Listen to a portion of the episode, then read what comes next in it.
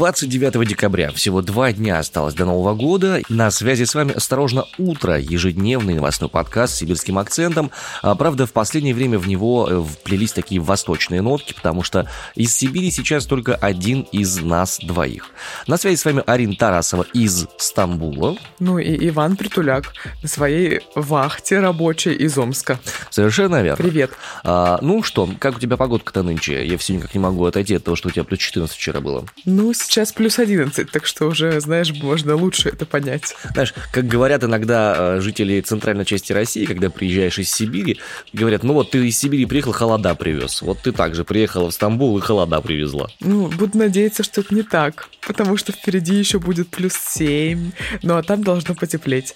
Как бы то ни было, вот что самое важное произошло, пока вы отдыхали, а мы с Ариной работали. Верховный суд ликвидировал иноагента Международный мемориал. Представители организации будут обжаловать решение высшего судебного органа России. По данным источников в Екатеринбурге, готовится задержание Евгения Ройзмана. Россияне несчастны почти так же, как жители Ирака. Наша страна среди стран с самым низким уровнем счастья. Ну что, начнем с истории многострадального международного мемориала. С главной новости вчерашнего дня. А, ликвидировать мемориал потребовала Генеральная прокуратура из-за отсутствия маркировки в опубликованных материалах. Мемориал международный признан иноагентом, поэтому на него распространяются все необходимые требования. И мы должны сказать, ну уже, собственно, и сказали по поводу того, что это э, организация, признанная СМИ иноагентом. Так вот, в мемориале назвали действия ведомства политическим решением об уничтожении общества и заявили, что не видят законных оснований для ликвидации. Действительно, если послушать внимательно, что говорят э, представители властей, прокуратуры в частности, по поводу мемориала, становится понятно, что дело не только в иноагентском статусе и невыполнении каких бы то ни было требований. В частности, по мнению представителя прокуратуры Алексея Жафярова, который выступал в суде, организация занимается спекуляцией на теме политических репрессий, искажает историческую память, в том числе о Великой Отечественной войне, и создает лживый образ СССР как террористического государства. В Генпрокуратуре также сочли, что мемориал пытается реабилитировать нацистских преступников и изменников Родины под видом восстановления исторической памяти. Жафяров выразил уверенность, что за такие действия кто-то платит, но напомню, ликвидировали их все-таки за то, что они не выполняли требования по маркировке своих сообщений в самого разного рода СМИ и социальных сетях. Зачем эти высказывания были сказаны сейчас Генпрокуратурой, не совсем понятно, поскольку прямого отношения к делу они не имеют. Много лет назад, в 1987 когда в СССР уже начались масштабные реформы, молодые экономисты из Москвы и Ленинграда организовали в столице общественный политический клуб. Он назывался «Перестройка». Это дискуссионная площадка для сторонников перемен. И однажды, после очередного заседания клуба, кто-то предложил всем желающим остаться, и так состоялась первая встреча группы, позднее получившей название «Мемориал».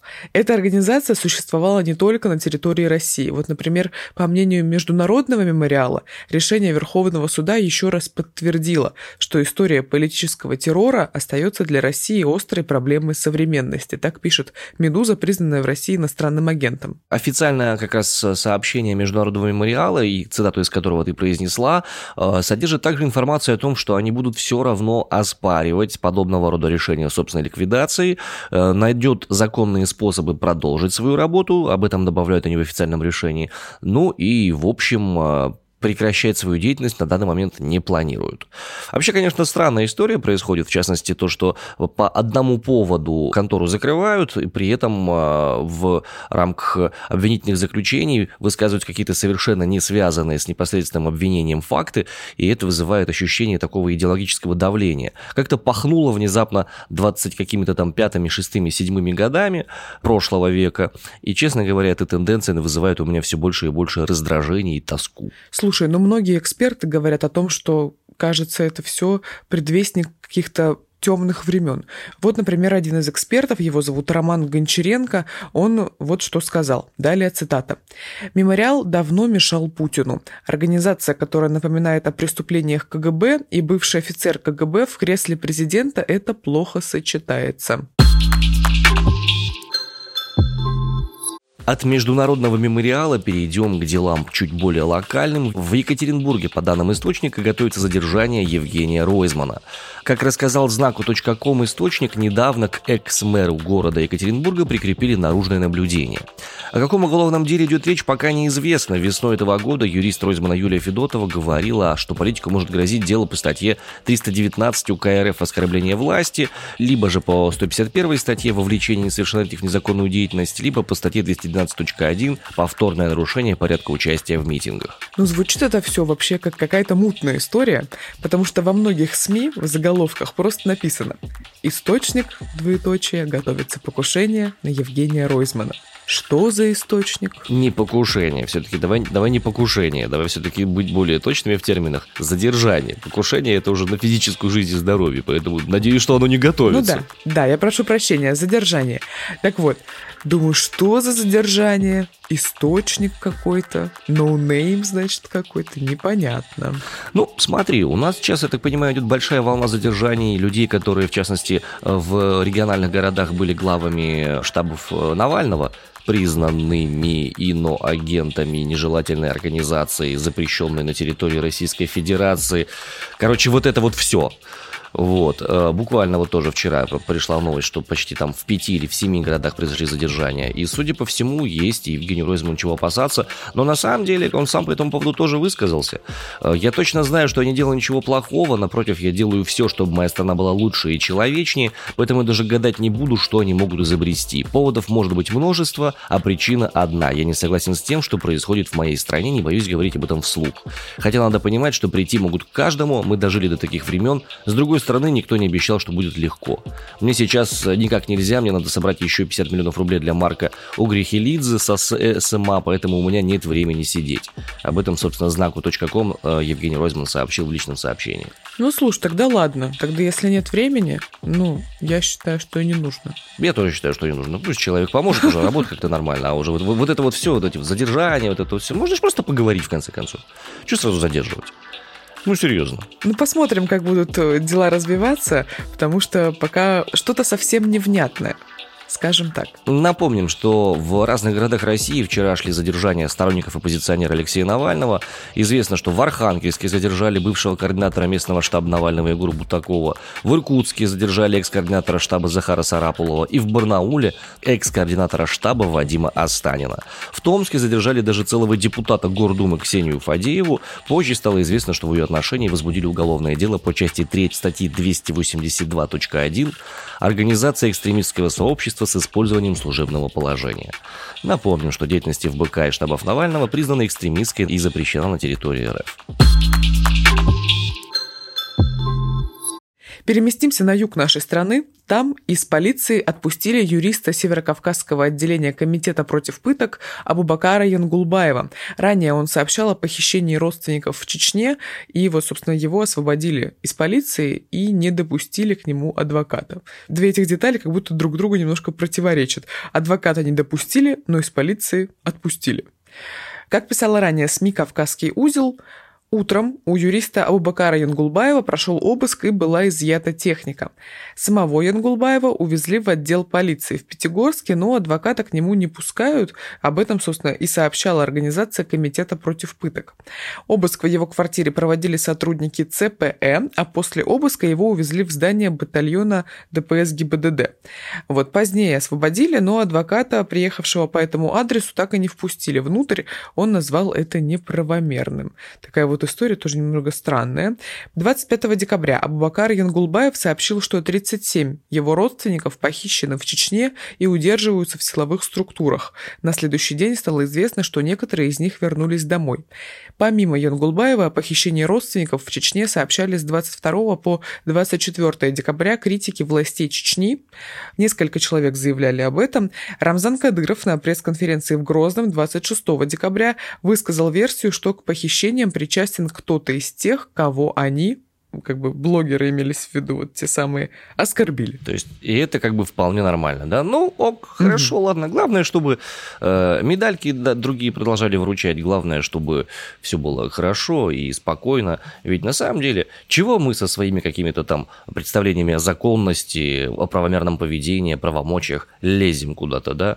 Ну, в самом деле, ну зачем? Ну, сами решат эти, разберутся вопросы. Ну. Слушай, люди заявили о том, что у них похитили родственников. Да-да-да, я это прекрасно понимаю. Ты же понимаешь, что табличка сарказма над всем этим подкастом висит. Да. А на пресс-конференции сказали, что, наверное, похищением причастны те, кого, вот, значит, эти люди могли оскорбить. А кого они могли оскорбить? Дело не в этом. Дело в том, что как можно вот этим как бы не то чтобы оправдывать, но объяснять похищение. То есть как бы даже не отрицать этот факт. Я думаю, ты поймешь очень простую штуку. А, дело в том, что Россия это особое такое место, где сочетаются пространственные и временные аномалии. То есть, с одной стороны, ты отъезжаешь, допустим, там на тысячу километров от Москвы и попадаешь там условно не в какие-нибудь там Петербург или что-нибудь еще, да, вот, допустим, если ты э, 3000 километров вправо по карте от Москвы возьмешь, то ты попадаешь не просто в Омск, а где-то в двухтысячные. Это да. Если взять южнее, то, может быть, там чуть больше разница. Если севернее, там, допустим, в районе какого-нибудь Мурманска или там Соловков или еще чего-нибудь, то там вообще можно в 16 век провалиться. Так что, как бы... Не знаю, у меня в Красноярске Красноярске что, портал во времени? У меня там нормально. Ну, это просто у тебя там, как Современность. знаешь... Просто около столбов напряжение энергии такое, что там пробивается эта самая временная аномалия. А ты возьми чуть-чуть на северо-восток от себя, например, да, в какой-нибудь, не знаю, там, что, что, что там от вас на северо-восток находится? Якутия. Тайга, вот это вот. Якутия, вот. Как ты думаешь, там какой временной промежуток сейчас? Слушай, не была, не могу говорить. Точно, но мне кажется, там тоже в целом современность такая. Ну, нельзя сказать, что прям актуальная, ну, возможно, там 2015 ну вот, я про что и говорю. Так что это вполне естественная, мне кажется, история, что в разных субъектах федерации немножко по-разному относятся к таким, казалось бы, универсальным понятиям, как э, законность, э, соблюдение прав человека и прочие всякие приятности. Ну, хотелось бы, конечно, чтобы относились как-то адекватно к этим вопросам. Естественно, что хотелось бы. Есть э, конституция фактическая, есть конституция юридическая. И так уж повелось, что в нашей стране издревле есть определенные разногласия между этими двумя самыми конституциями. Ой, Ваня, тяжело жить в России, кажется. Наша страна оказалась среди стран с самым низким индексом счастья в мире. А россияне несчастны почти так же, как жители Ирака. Ты можешь себе представить? Я не был никогда в Ираке, но у меня сложилось ощущение, что хорошо, что хотя бы как жители Ирака, а не как Зимбабве. Слушай, ну я тоже не была, но я наслышана. Ежегодный опрос провела компания Gallup и Рамир. А всего в этом опросе участвовали жители 44 стран. В ходе опроса лишь 5% россиян заявили, что очень довольны своей жизнью. 36% что просто недовольны. Недовольных и очень недовольных оказалось 17 и 6% соответственно. Таким образом, индекс счастья, разница между количеством довольных и недовольных человек, оказался равен плюс 18 дали интересные данные по другим странам.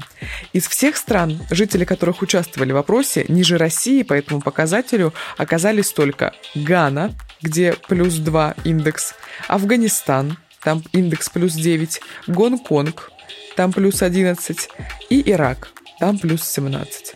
В целом по миру индекс счастья составил где-то плюс 43. Секундочку, я прошу прощения, что я тебе перебиваю, но вот буквально пока мы с тобой про это говорим, прилетела новость на знак.ком, которая, как мне кажется, очень точно объясняет, что это эти 5%, которые очень довольны своей жизнью.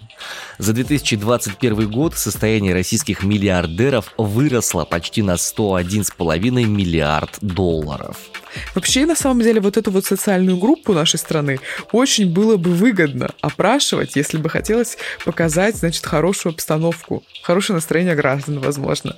Странами с самым высоким индексом счастья оказались Колумбия, там плюс 79, Казахстан плюс 76, Албания плюс 74, Малайзия и Азербайджан, там плюс 73 и плюс 70 соответственно.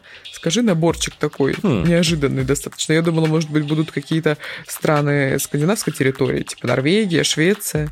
Если я правильно понимаю, то это исследование, оно связано не столько с уровнем доходов, потому что в этих странах, про которые ты только что сказала, да, там действительно уровень доходов наиболее высокий среди европейских стран и так далее. Это именно уровень счастья, как бы, довольны ли люди своей жизнью или нет? В Казахстане люди довольны, да. Мне интересно, что в Колумбии люди довольны уровнем своей жизни. Колумбия страна, где очень много происходит конфликтов конфликтов на почве наркотиков и международных в том числе, они там все довольны. Ну, ладно, окей, почему бы и нет. Азербайджан, опять же, да? Вот, значит, как комментирует результаты опроса президент Рамир Андрей Милехин. Уровень счастья напрямую не связан с уровнем дохода. При этом россияне традиционно сравнивали себя не с соседями, как большинство граждан других стран, а с ситуацией в экономически развитых государствах. Ну, тут мы можем понять, что это США, Европа и так далее. Далее продолжение цитаты. Однако мир перевернулся. Модель правильного государства, правильной идеологии, правильного накопления рухнула в одночасье. Непонятные ориентиры. Будущее непредсказуемо. А реакция человека на непредсказуемость – это страх. Конец цитаты. По итогам прошлого года индекс счастья в России также составлял плюс 18, а в целом по миру этот показатель был равен плюс 38. Ну, у нас, видимо, все стабильно. Как, в принципе, изначально и планировалось. Да, стабильность – основа мастерства. Итак, день сегодняшний, господа. Что сегодня ожидает нас с вами? А, ожидает нас с вами вот буквально следующее. Следствие обратилось в суд с ходатайством об изменении меры пресечения для Юрия Хованского. И сегодня, 29 декабря, соответственно, будет принято решение судом. Мне плохо с того, что именно 29 декабря это будет происходить. А почему плохо? До Нового года два дня, напоминаю. Хорошо, что это в принципе будет происходить. Судя по информации из ходатайства, речь идет о том, чтобы отменили меру пресечения в виде заключения под стражу в СИЗО. В этом случае Хованского сегодня прямо могут э, э, освободить из-под стражи. Следствие, как выяснилось, просит изменить меру эту пресечения с ареста на запрет определенных действий. Об этом уточнили в пресс-службе судов Петербурга. С чем связано ходатайство следователя, неизвестно. Блогер должен был оставаться в СИЗО до 8 января. До этого ему несколько раз уже продлевали сроки меры пресечения. Юрий Хованский находится в СИЗО полгода, обвиняет его в оправдании пропаганде терроризма из-за песни о теракте во время мюзикла «Нордост». Он уже извинялся за это исполнение, называл песню ужасной ошибкой, но отказался признать вину в ее распространении. Интересные новости из-за границы. В Великобритании набирает популярность технология, которая не позволяет человеку переедать. Буквально научились люди замок на рот вешать. Изобретение не позволяет открыть человеку рот более чем на 2 мм. Устройство крепится к зубам с помощью магнитов и делает невозможным прием твердой пищи, однако пить жидкость по-прежнему вполне доступна. Жуть. Накануне новогодних праздников задумка под названием Nightmare неплоха. Разработчики сообщают, что во время испытаний люди в среднем теряли по 6 килограмм за две недели. Тем более, э, ну, как бы шампанское просочиться, это хорошо. Ну вот, а килограммчики можно и потерять. Арина, это кошмар. Ну, это, это жуткое совершенно изобретение. Прикинь, замок на рот, жесть. Как вообще с ним можно ходить? Пугающая история. Слушай, а если его надеваешь, а я, знаешь, такой человек ипохондрик на самом деле, я вот, если бы, мне кажется, я надела, я бы вот в ту же секунду начала переживать, а вдруг я не сниму? Стопудово, конечно. А вдруг так навсегда? Ты знаешь, у моей жены пуховик, у которого магнитные кнопки. Ну, в смысле, магнитные застежки. И периодически, когда она вешает в каких-нибудь кафешках его на вешалку, э, этот пуховик к вешалке прилипает, потому что они магнитные. Здесь замок тоже магнитный. То есть заходишь ты в метро, и тебя к дверям так дынч щекой, и все. Слушай, ну ладно, уж там маленький магнитик. Слушай, маленький, но сильный. Челюсти одни из самых сильных мышц в нашем организме, и если э, замок магнитный удерживает челюсти в закрытом положении, значит, у него очень-очень большая сила на самом деле. Это очень неполезная штука. Э, ну, судя по тем данным, которые у нас есть, 6 килограмм за две недели или 3 килограмма в неделю – это очень-очень большое и очень, скажем, нездоровая история, связанная с похудением. Прям реально нездоровая. А вообще э, блокировка мышц челюсти, она может вызвать огромное количество очень негативных изменений на психологическом плане, поскольку мышцы челюсти нам необходимы для выражения гнева, и прикинь, человека, вот, допустим, на месяц запретили, у него же потом просто мышцы эти будут не просто болеть, они будут забиты полностью, и могут быть какие-то еще и психические осложнения в связи с этим совсем.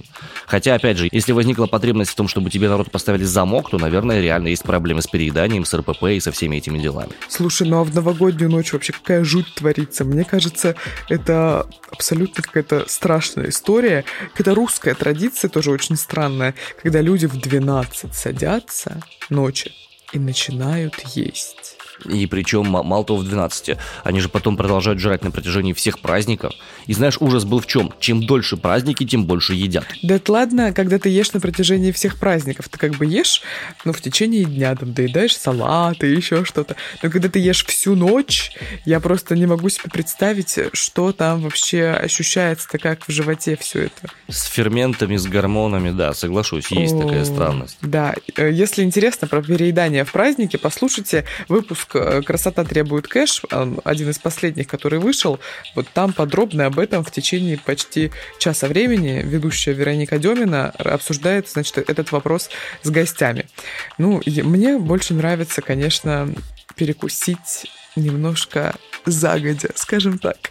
Отличная история. С утра поесть гречки, ну, чтобы потом не хотелось есть вообще весь день. А, а под вечер отметить чем-нибудь там бокальчиком э, воды, очень полезно для здоровья, и спокойно лечь спать, вручив детям подарки. Идеальный способ отмечания Нового года, планирую сделать его именно так в этом году. А еще ты замечаешь, как будто еда еще больше начинает культивироваться, потому что вообще, вот я тут, значит, хожу по Турции. Вот, ну, прям очень много разных заведений на один квадратный метр, на одно здание и так далее. И я хожу и думаю, боже, как хочется попробовать вот это, и вот это, и вот это, и вот это. И вот, знаешь, в списке мест, которые нужно посетить, очень много мест именно, ну, вот каких-то заведений общепита. И я ловлю себя уже второй день на мысли, что культура еды — это супер. Это отличный вообще, не знаю, способ провести время, досуг, с кем-то встретиться за, за едой вместе — это супер. Но все-таки, вот если думать чуть глубже, это же просто способ жить. То есть мы едим, чтобы жить, а не живем, чтобы едим.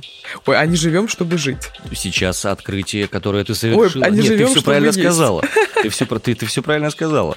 Открытие, которое ты сейчас совершила, это на самом деле очень глубокое открытие, эстетическое. Я прошу тебя, Ваня, у меня 5.30 утра.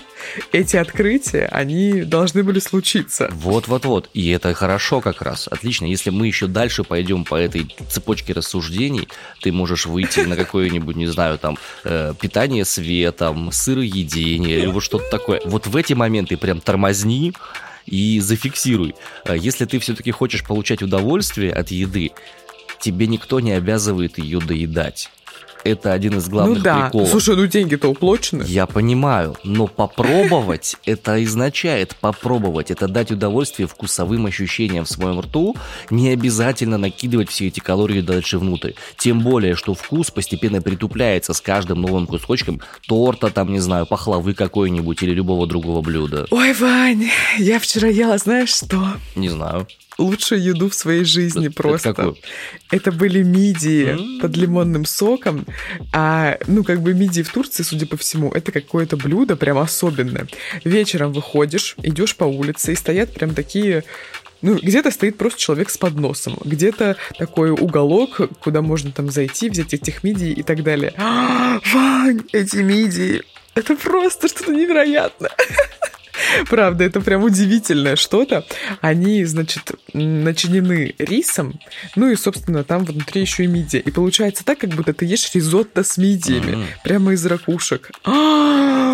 Слушай, я бы разделил удовольствие с тобой от этих мидий, но есть один маленький нюанс. Я вырос на Дальнем Востоке, на побережье, и в свое время меня в детстве очень сильно напугали камбала, креветки и мидии. И с тех пор я терпеть не могу никакую эту морскую живность. Ни на вкус, ни на вид вообще. Как выгодно с тобой жить. Поэтому гречка, мясо, в лучшем случае оленина. Вот.